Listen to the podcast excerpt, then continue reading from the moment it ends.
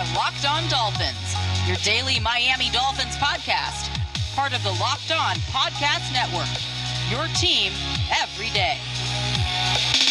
Welcome, everybody, to this Friday, August 28th edition of Locked On Dolphins. I am your host, Kyle Crabbs, and we're going to talk about contingency plans for the Dolphins today. Had a good question following up Wednesday's discussion about the offensive line and how the Dolphins can pivot and mix and match and you know, you can expand that to linebacker with the Vince Biegel injury and, and losing Curtis Weaver. And in the secondary, if Xavier Howard struggles with health and durability issues yet again this season.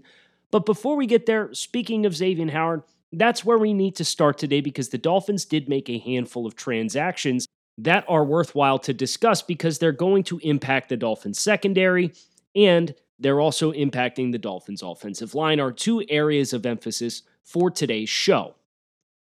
The Miami Dolphins waived two yesterday in their effort to continue readying their 2020 roster for opening day.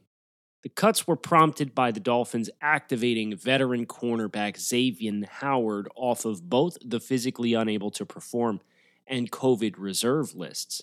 Miami's two cuts, cornerback Picasso Nelson and undrafted free agent center Donell Stanley, are both coming at positions in which the Dolphins have seen significant investments made throughout the course of the offseason. In a perfect world, the cuts of players like Nelson and Stanley are not indicative so much of their quality as players, but rather the overall depth that the Dolphins can now boast on the back end of the defense and in the line of scrimmage. The cut of Donell Stanley is probably more surprising to fans because Donell Stanley was one of those undrafted free agents that was pointed to by some in Dolphins coverage as a potential player who could live up to the standard that was set by last year's undrafted rookie class, which of course featured two prominent players in wide receiver Preston Williams and cornerback Nick Needham. That won't be the case, and that is much more of a promising development for the play of Ted Karras and the presence of Michael Deiter at the center position, learning how to snap with his new quarterbacks here in Miami. Of course, Deiter's been exposed to snapping in the past, but has not been primarily a center for quite a while. But regardless, Stanley and his departure, uh, not necessarily too surprising when you take into account what the Dolphins' practice reports have been from those in attendance, Stanley has not been able to generate any buzz whatsoever. Nelson was a player who the Dolphins claimed as a part of their slew of defensive back waiver claims throughout the course of the summer. And obviously, you would much rather have Xavier Howard on your active roster than have Picasso Nelson, given Xavier Howard's ball hawking skills and his accomplishments at the pro level. The challenge now for the Dolphins is finding the right balance and getting Xavier Howard ready to play football without rushing him, without bringing him back at a pace that is going to potentially do more harm than good. Howard being on the COVID reserve list for over two weeks uh, really saps him not just of practice time to get into shape, but presumably rehab time, specifically with the Dolphins trainers on the field uh, for recovering from the offseason knee surgery that he underwent, which was his third. He's had knee surgeries on both of his knees, and 2017 was the only season in which Xavier Howard played all 16 games. So Miami needs to tread carefully, but at the very least, knowing that Xavier Howard is going to be back in the picture and moving forward, they can try to onboard him and get his conditioning and technique to a level in which they're going to feel comfortable with playing him. That process can now get underway. And that is a win indeed for the Miami Dolphins, despite the fact that they do have the necessary depth to take limited Xavier Howard in stride. Now, who knows? We might not even get limited Xavier Howard, but we do want to be prepared for anything. This was the mentality that we had in the, the pre draft process, too, right? Like, let's not assume that the Dolphins are going to have everybody, all systems go in the secondary. Fortunately, we've got an extra week before we have to worry about a really deep wide receiver room. The Patriots, Julian Edelman, yeah, he's a pain in the butt. The rest of the skill guys for New England, N'Keal Harry's a likable prospect, uh, but he did not really move the needle. Mohamed is another year older. I think the Dolphins, even if they don't have everybody at 100%, they are going to be well positioned to show well against New England. If you guys have been listening to Locked On Dolphins since I took this thing over in February, geez, it's been that long already, you know that I am an avid fan of the Built Bar. Built Bar is a protein bar that tastes like a candy bar. And best of all, no matter what you're looking for, whether it's a post workout meal, a healthy snack, you're on the keto diet, or you just want a delicious snack throughout the course of the day, Built Bar can be that filler for you. They've totally revamped their formula from protein bars, returning 12 classic flavors and debuting six new flavors as well. So there's plenty of flavorful choices to choose from. These things are healthy, they're under 200 calories per bar, and they are delicious. So you can find out for yourself what all the fuss is about. Go to builtbar.com and use promo code locked on, and you can save $10 off your next order. That's promo code locked on to save $10 off your next order with Built Bar.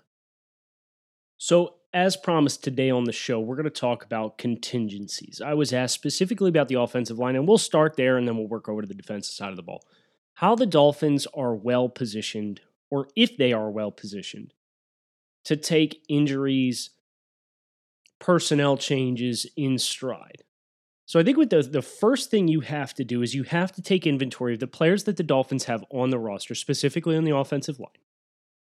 And ask yourself, which positions are we going to be comfortable with those players playing? You look at left tackle with Julian Davenport and Austin Jackson. Both of those guys, given Davenport's limitations and given Austin Jackson his youth and inexperience, that's not a player I would necessarily want to be moving around, right? So then you look over to the left guard position, and Ereck Flowers is your assumed starter at left guard. They're not paying him what they're paying him, and he's not in here being a leader on the team to not start. Okay, he's going to start. He does have experience, Ereck Flowers does, playing left tackle. So, hypothetically, if you had Julian Davenport is out and Austin Jackson gets hurt, you can slide Flowers outside and put somebody else at left guard. Who else is capable of playing left guard? Well, Ted Karras is probably center exclusive. But you've got Michael Deiter, who played left guard last year as the backup center. He can slide over a spot. Deiter could play any of the three interior spots. If you were looking for another option at left tackle, you can look over to the other side and look at Jesse Davis, but we're going to get to him in just a second. Right guard is kind of like this smorgasbord of players. You could take a Robert Hunt or Jesse Davis from the presumptive right tackle battle. You could take the loser movement side. You got Solomon Kindley, who is looking very good early on in camp, presumably a starter. I don't think Kindley's somebody, again, as a rookie that you want to move around a whole bunch. Robert Hunt really hasn't settled into, yes, I'm going to be the starting right tackle on the team yet. There were some analysts who felt he would be more protected on the inside because he's not as athletic as what Austin Jackson is on the left. So, hypothetically, if Solomon Kindley ends up being your starter and he goes down, Robert Hunt or Jesse Davis is capable of moving over. So, you could effectively move everybody from left guard over to the right. You can move over one spot. You've got two options in Robert Hunt and Jesse Davis to play right tackle. And that's why Jesse Davis has so much value because Jesse Davis feasibly could play any of the four non center spots on the line of scrimmage. He and Michael Dieter are your key depth pieces because they, between the two of them, can cover all five spots. And that kind of gets me into some philosophical opinions that I have about how you handle injuries, especially in the offensive line when that's a unit. In my opinion, the worst thing you can do is okay, left tackle goes down. Let's move left guard to left tackle. and now put a new player in at left guard. Because I understand it's it's valuable for you to have as good a play on the outside as you can possibly acquire. And if your left guard fits that bill better than whoever your backup tackle is, I get it. But what happens when you start moving a starter from one spot and play him elsewhere? Is now you're getting worse at more than one spot. Because if the guy playing left guard was so good at left tackle, he'd be starting at left tackle. So for me, it's a very slippery slope to say, okay, Austin Jackson went down. Let's take Jesse Davis as our starting right tackle and move him over and play him at left tackle and put Robert Hunt in at right tackle. Well, now you've downgraded both spots. Ereck Flowers playing left tackle. We've seen what Ereck Flowers playing left tackle looks like in the past. It hasn't been good. And we saw what Michael Deiter looked like playing left guard last year with instability around him. And when you're changing, you're putting the person on his left as the tackle in a new spot, you're not promoting stability. So if I'm the Dolphins, I'm doing everything I can, even if that means Julian Davenport steps in at left tackle if Austin Jackson goes down. I don't want to move Flowers out there. If Flowers gets hurt, okay, we're going to put Michael Deiter at left guard. If Solomon Kindley gets hurt, we can put Michael Deiter at right guard. We could just choose to put Robert Hunt there if Jesse Davis is starting a right tackle. I think there's more appeal in having utility players swing tackles, swing interior offensive linemen. Having those guys available so that you can pull them in off the bullpen. So, how would the Dolphins handle if the starting offensive line was Jackson, Flowers, Karras, Kindley, and Jesse Davis, which is how I would project it right now, Michael Deiter's a big value piece. If the left tackle goes down, I'm just putting Julian Davenport in there and understanding I'm probably going to have to go more two tight end sets and put that big ass tight end outside of Julian Davenport and block with six. That's how I'd handle it. I think that's how the Dolphins are best equipped to handle it as well. What the versatility brings them from a value perspective, so we've heard them talk about versatile offensive line, the more you can do, so on and so forth. You get more opportunities to find the best combo of five. But once you settle on your five, you should do your best to keep everything in that infrastructure as stable as you possibly can. Now, with all that said, the defensive side of the football is a little bit of a different animal than the offensive line. There's so much of a chemistry component with both sides, but I almost think of defensive football as a little bit more like the passing game. And what I mean by that is this you hear coaches talk about how they choose to coach and teach players to do certain things. And, and one of the big divides is there's some offenses where they are going to coach a single receiver to be the X receiver in every single alignment, every single personnel grouping, and run the, re- the routes that the X receiver runs on every single play. So your X is your, your stereotypical on the line of scrimmage, big bodied possession type guy. Can beat press coverage, big, strong, runs through contact the line of scrimmage. But if he's your best player and you just leave him at the X, doesn't matter what kind of concepts you're running, defenses will have the ability to key on that player. And if they know he's always going to be in this spot, and it's going to tell us what they're going to be running around him based on down and distance and formation and what his release is like and so on and so forth. These are all the nuances of the game, right? So the other school of thought is instead of teaching a receiver how to run a route, I'm going to teach the receiver the entirety of the concept. So if we're going to run drive, or we're going to run smash, or we're going to run dagger, I want him to know what everything is because then on a week by week basis, I can put that receiver into the primary read based on what opposing defenses' tendencies are. Does that make sense? So there's there's much more layers to passing game structure and you know, conveniently enough for this conversation, the defensive side of the football versus the offensive line. Like your left guard's your left guard. I mean, there's there's nothing else really to it. Of course, the defense is going to try to attack you different ways. They're going to try and beat you man on man. They're going to run probably some tackle and stunt game. They're going to bring second level blitzes.